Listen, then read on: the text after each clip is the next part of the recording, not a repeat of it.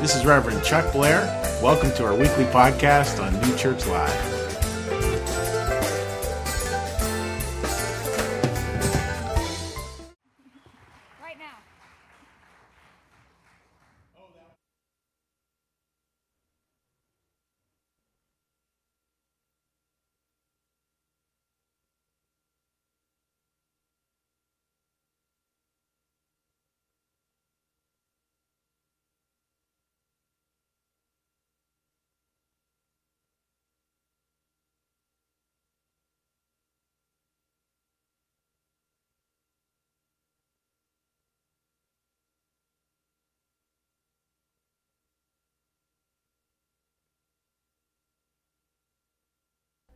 Thank you.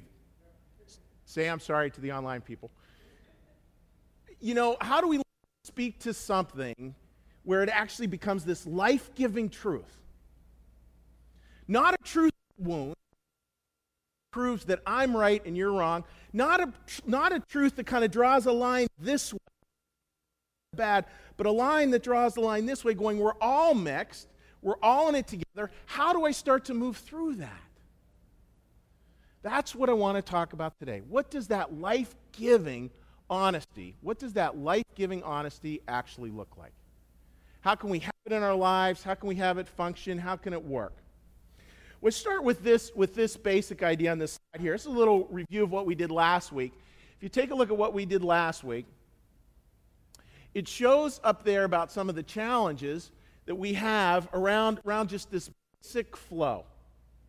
That, that evil leads to fear, which leads to anger, which leads to distortions, which lead to contempt, which lead to outrage, which, leads to self indulgent fantasies. And we talked about that, like with those self indulgent fantasies, how that's what leads. Can you hear me now? All right, there we go. I feel like a lounge singer now with this, with this thing. Just a little number for you folks first before I preach. That's a really bad idea. The, so, so, so we, we can see this, we can see this kind of this flow of how things work. And, and that means this, folks. You ready? If, if evil uh, leads to distortions, that means evil is not the presence of something. Evil is actually, who can fill in the blank? Evil is actually the absence of something. Just in the same way, the definition of darkness, darkness is simply the absence of light. That's it. So, how is it that we move through those things in a time period w- that it feels like there's so many distortions? And one of the biggest challenges, and I really do believe this, is, is we have put social media as the central story in many of our lives. And we all know, please say yes, not everything you read on the internet is true. We do know that. But, but we've, we've organized our whole lives around it. I mean, even as a pastor, I, I find like lots of people, like just somebody yesterday, like, Chaco, you should go off the golf online, off of Facebook, everything. But, but so much of our congregation is online. And so, how do we do that? How do we move these pieces together? I don't have easy answers, but I know this search for truth is important because we don't want to get to a point, as this New Yorker cartoon has, where we are questioning everything. Take a look at this cartoon. Let's save all your questions about the story's veracity until after it's over. You know, where we can just where we can take that that pursuit just too far. Now, I want to start out by saying, look, folks, the human condition. Has everyone in here told at least one lie? And you better all say yes. Yes, you all have. We all have. And it's important is to look at that and start from the just understanding that that lying it's it's part of the human condition. Now here's a chart that was recently done, and I, I'd ask you. I'm not going to have you volunteer what your last lie was, but I just want you to think like last time you maybe were a little generous with the truth. We'll just say it this way, and this is why people lie. Number one reason is personal transgression. Number two is economic advantage. Number three is personal advantage. Number four is avoidance. Now, I, I do like this one. See if my cord is long enough here. I like this one here because there's always the I only lie to help people. Well, that's only 5% of the time. Or I, I, I lie, you know, just to be polite. That's only 2% of the time. So, so just think about, you know, a time where recently where you lied about something and, and, and see it on that chart and kind of where do you fall on that. And it's important to know that that is part of the human condition. Most deceit comes from covering up or trying to gain advantage. Just that simple. Trying to cover up or trying to gain advantage. And it's and it's tough. Like I, I know for me, sometimes I'll be talking and I'll get a little too enthusiastic, and all of a sudden, like an exaggeration just kind of falls out of my mouth. Please tell me this happens to you folks too. And I'm like trying to grab the word before it hits their ears and pull it back. And it never quite works. I mean, just crazy stuff. Like, oh, I just didn't, I didn't need to say it that way. I, I, I could have been far more accurate. So tr- that trying to be accurate, I think, is so incredibly important. And it's important as well to understand that, that in, this, in this pursuit of truth telling that, that is about doing something, is about making the world a better place, we get to choose sort of the voice that we bring into the world. And I love this idea of a prophetic voice. Prophetic voice is really critical to understand in the next slide. The prophetic voice is, is all about how the world works. And, and the prophetic voice, unwavering hope, painful rebuke, it pulls the two together. And we can look at a prophetic voice kind of one of two ways. The first, negative, focused on, say the C word there for me, focused on complaining and projecting. So, so we complain about the world and we project all our problems onto other people. What else is complaining but projection? If I'm complaining, that means that I have put the problem out there. Can I give you folks just a little homework assignment here? Simple one. Get one of these little plastic bands, put it on your wrist. Every time you say a complaint, switch wrists. You'll be stunned in a bad way because it's humbling how much of our lives like folks i work i work the i do a lot of different things and i know and this is unfortunate the easiest way to connect with someone is to share a complaint. Ouch. Right? And I'm in a lot of situations where I don't know anybody, and if I don't know you, but I know that I can share a complaint, I know we'll get along just fine. We have to learn to be something else than that. So going back to that slide again, we have we have the positive, and then we have the positive. The positive prophetic voice is focused on hope and development. Folks, if, if you're thinking that I have to tell someone the truth or I have to be truthful about something, I have to be honest, I have to use my voice, which is good to use your voice. You have a voice, you are supposed to use it. If it is, to go back again, if it is about complaining and projecting, it's not coming from the right place. If, on the other hand, going back again, it's about this hope thing, it's about this hope and this, this movement towards the future, then that's a far more be- that's a far better voice to be in.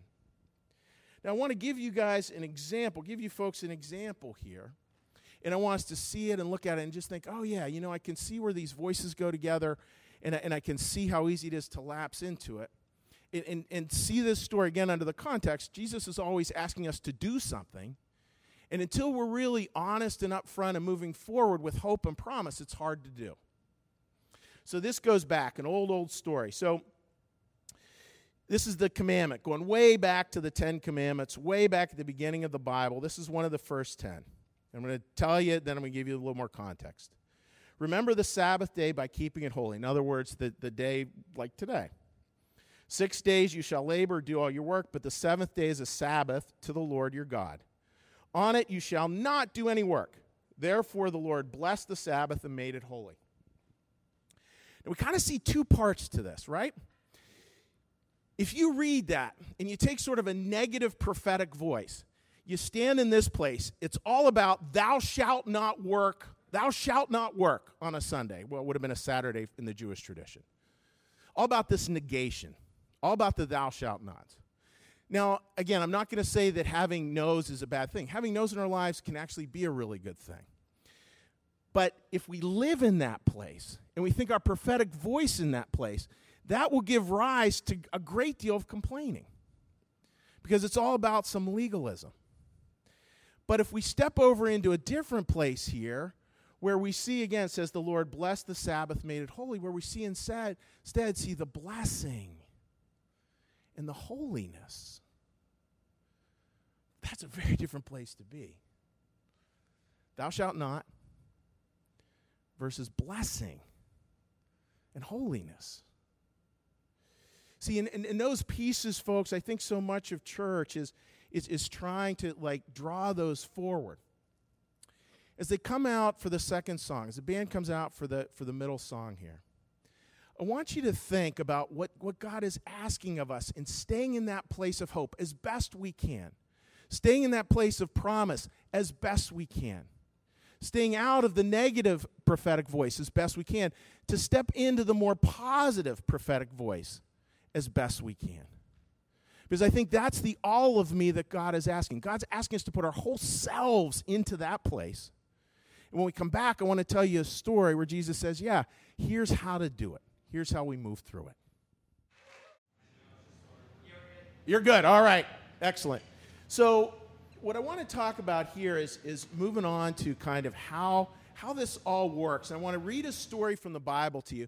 And I want you to hear the negative voice and the positive voice, right? And don't hear it out there as being like, Chuck's going to tell us about the bad Pharisees and good Jesus. You know, here it is like we have both these parts in us. We have both this very hypercritical voice as well as this deeply positive voice as well. So hear that as part as part of this story. At that time, Jesus went through the grain fields on the Sabbath. His disciples were hungry and began to pick some heads of grain and eat them. When the Pharisees saw this, they said to him, Look, your disciples are doing what's unlawful on the Sabbath. So again, we breeze through that. Does anybody know what picking up extra grain is called? Anybody know there's an actual word for it? It's called gleaning. So, and actually, in Jewish law, they were supposed to allow the extras just to lay on the ground. And here the disciples were hungry and they're going out and they're picking these up and they're starting to eat them. And here the Pharisees go, No, no, no, that's actual work. But wait, there was a commandment to leave it, and they're picking it up to eat it, and that's somehow wrong. Story goes on. He answered, Have you read what David did when his companions were hungry? He entered the house of God, and he and his companions ate the unconsecrated bread, in other words, the tabernacle bread, which was not lawful to them. And just think holy bread, they took part of the holy bread and they shouldn't have. Or haven't you read in the law that on the Sabbath the priests in the temple desecrate the day and yet are innocent? I tell you that one greater than the temple is here if you had known what these words mean, and this is the key part to listen to. And guys, I don't think we're getting it through the speakers here. We're getting through speakers, okay. It, they're not getting it through the speakers. So just see if we, there we go. Excellent. Listen to these words, folks. If you had known what the word means, I desire mercy, not sacrifice. I desire mercy, not sacrifice. The word mercy, listen to this. The word mercy means womb like mother love. That's a beautiful, beautiful way to see that word. I desire mercy, not sacrifice. You would not have condemned the innocent, for the Son of Man is Lord of the Sabbath. Going on from that place, Jesus has told him, I desire mercy. He went into the synagogue, and a man with a shriveled hand was there, looking for a reason. Looking for a reason to accuse Jesus, the Pharisees asked him, Is it lawful to hear on the Sabbath? He said to them, If any of you has a sheep, it falls into a pit on the Sabbath. Won't you take hold of it and lift it out? How much more valuable is a man than a sheep? Therefore, it's lawful to do good. Then he said to the man, Stretch out your hand. So he stretched it out and was completely restored, just as sound as the other. But the Pharisees went out and plotted how they might kill Jesus. Now we see that bouncing back and forth to the voice. So I want to go back to that first passage that I read, and we're just going to look at a couple little parts. If you knew what these words mean, I desire mercy, not sacrifice. That goes back to the Old Testament. You would not have condemned the innocent. For the Son of Humanity is the Lord of the Sabbath. That idea, folks, that the, that the Sabbath is about mercy. Isn't that interesting? Like he's making the connection. It's Sabbath is not about law keeping, it's about mercy. It's about, again, that, that Hebrew word that has this connotation of womb like mother love, that, that gentle holding that is incredibly powerful. And then the story goes on to this next passage. Looking to accuse him. They ask, Is it lawful to heal on the Sabbath? Looking to accuse him. They asked, Is it lawful to heal on the Sabbath? They're not asking the question, they're telling the question. They want to trap him. In this crazy way, they want to trap him in this idea that somehow healing on the Sabbath is wrong. That is a clear distortion. Folks, so much of life is this, and I, I think this is really critically important. We can stand in a place, right? We can stand in a place where we really believe that there's this big division between loving God and loving other people. And sometimes, if I'm going to love God, that means that I get to hurt other people. Be very careful if you ever use that logic. Loving God, loving other people, one and the same. I mean, and, and this way this truth telling works, like one of the parts is just his stomach. You know, I love listening to books on tape, right? I'm a junkie for that stuff. And I'm listening to this book, and it's a book written about World War II, Germany during World War II. It's written using letters from people who lived in Germany.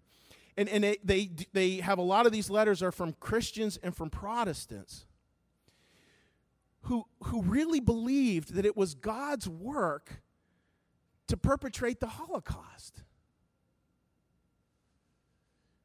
They really believed it. How does that work?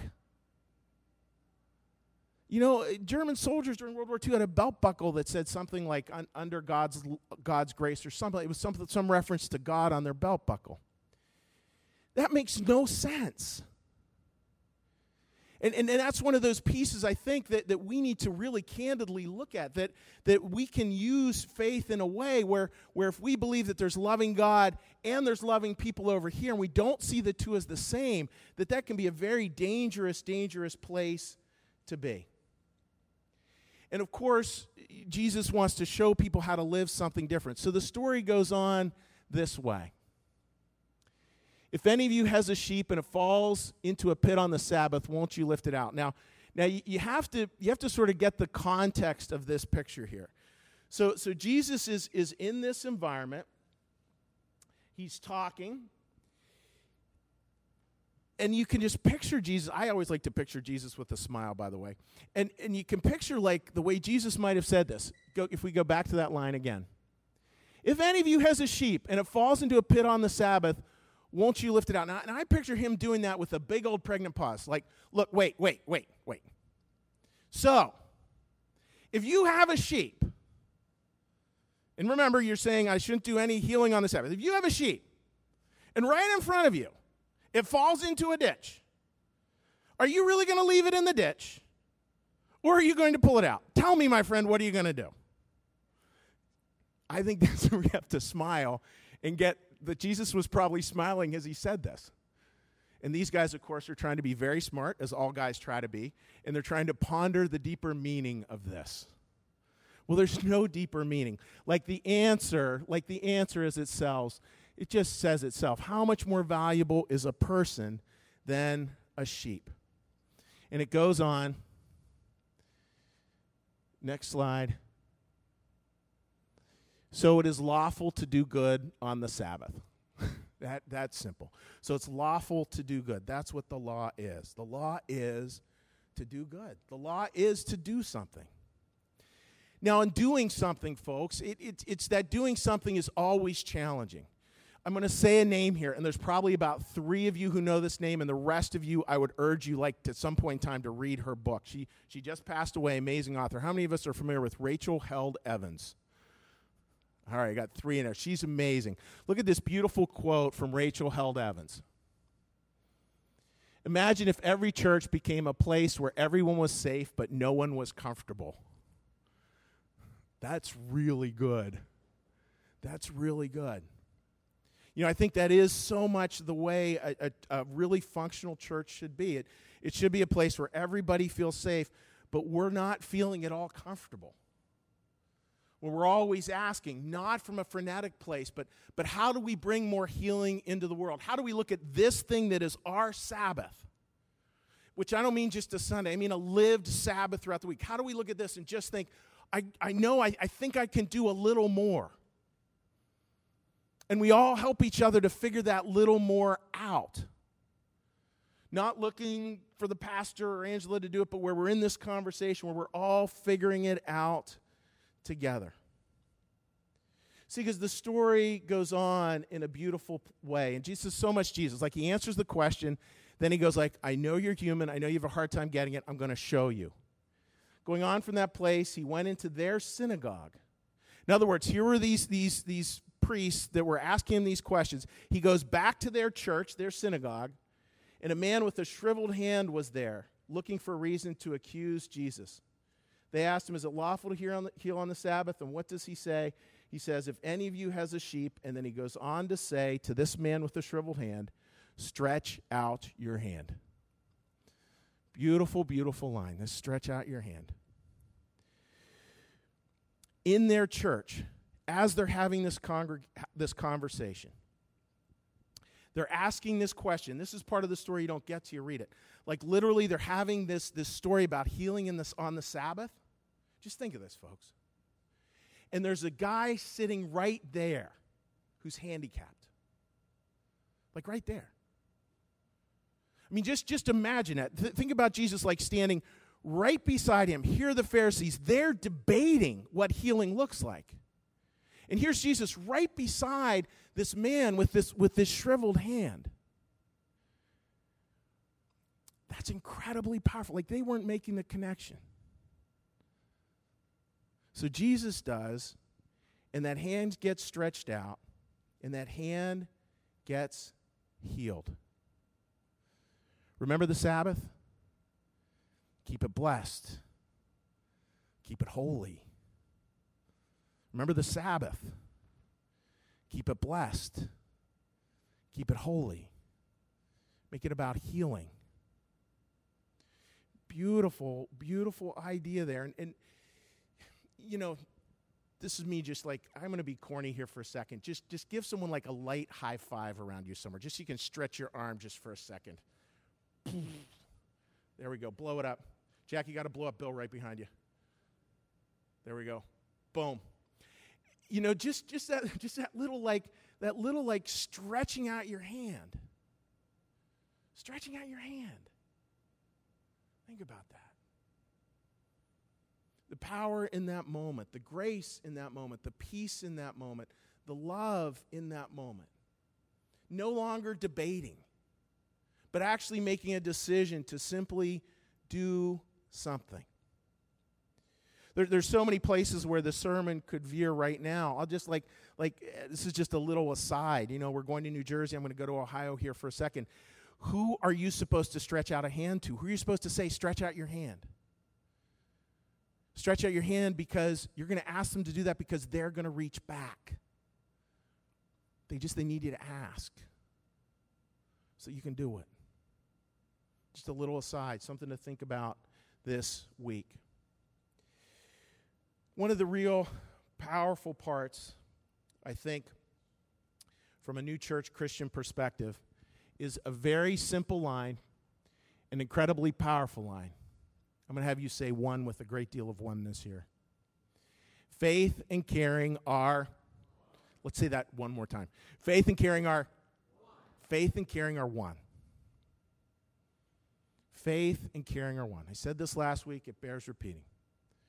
From a new church perspective, churches, synagogues, nonprofits, you name it, any group begins to fold as soon as it says faith and caring are two different things. Faith and caring are actually one and the same. In getting ready for this service, I was, I was, I was reading an article and it was, it was talking about, like, yeah, how do, we, how do we bring these two things together? And one of, the, one of the things this author talked about was how we live in a call out culture. So, in other words, somebody does something on the internet or wherever and we don't like it, and we believe we have to call out the bad behavior.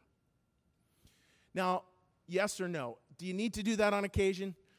Yeah, you know, obviously, like you, you see somebody beating a puppy. I don't know. Like you, you see something. Of course, you have to call out immediately bad behavior. But if calling out becomes a habit, listen carefully, folks. If calling out becomes a habit, we're in trouble. Maybe we need to think of this calling into. Call out, yeah, that's part of it. But, but what are we going to call people into? Not just to react, but, but trying to call people into something, trying to call people into responding out there into life in incredibly powerful ways.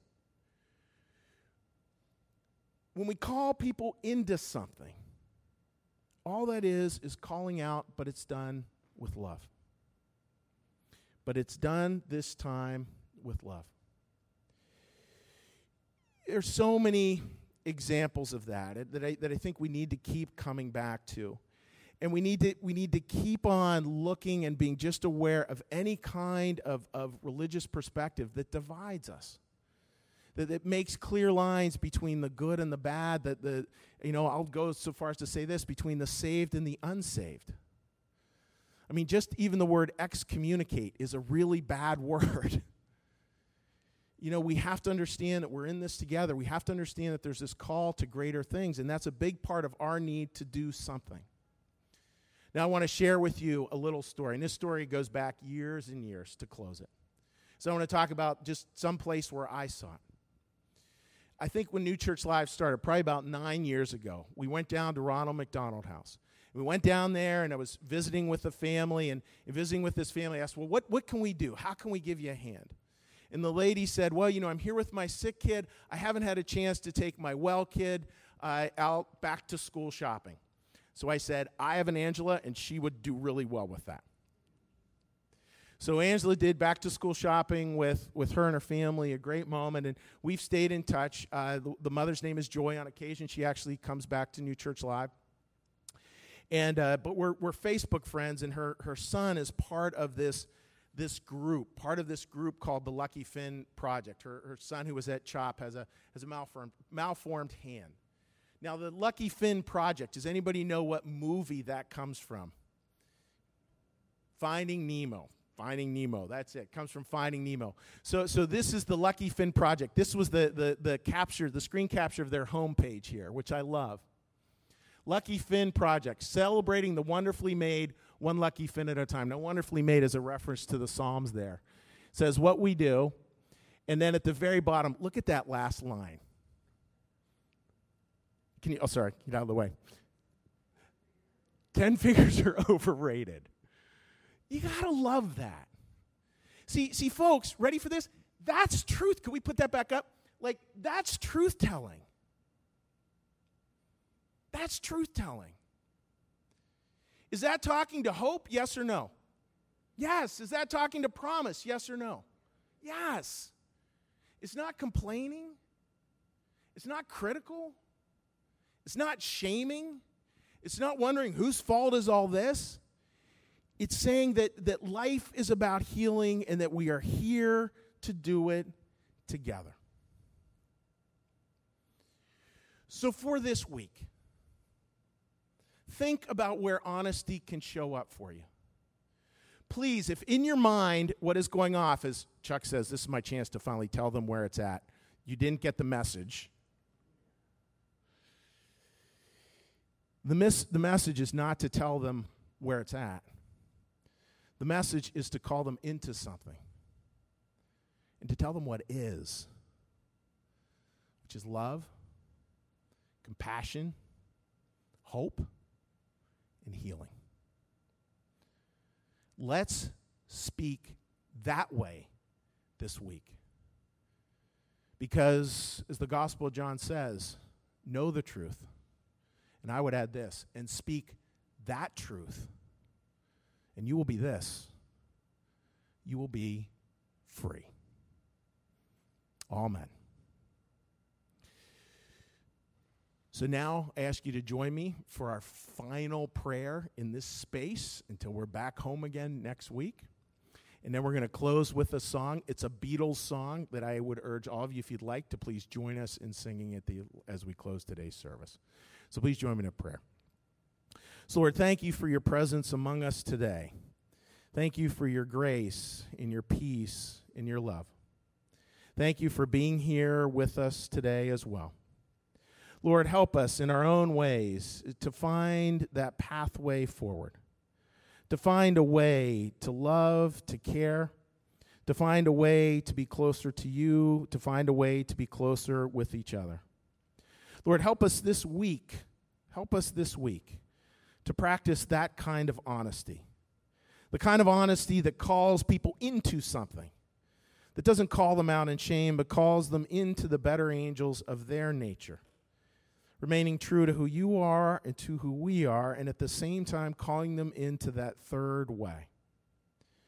And thank you as always. Thank you for providing this space for us over this summer. Thank you for the many volunteers who've worked so hard to make this happen. And Lord, thank you we get to go home again next week. Be with us over this week. Be with us in honesty. Be with us in truth. Be with us in hope. Be with us in promise. In your name we pray. Amen. Thank you for listening. You can support this podcast at www.newchurchlive.tv.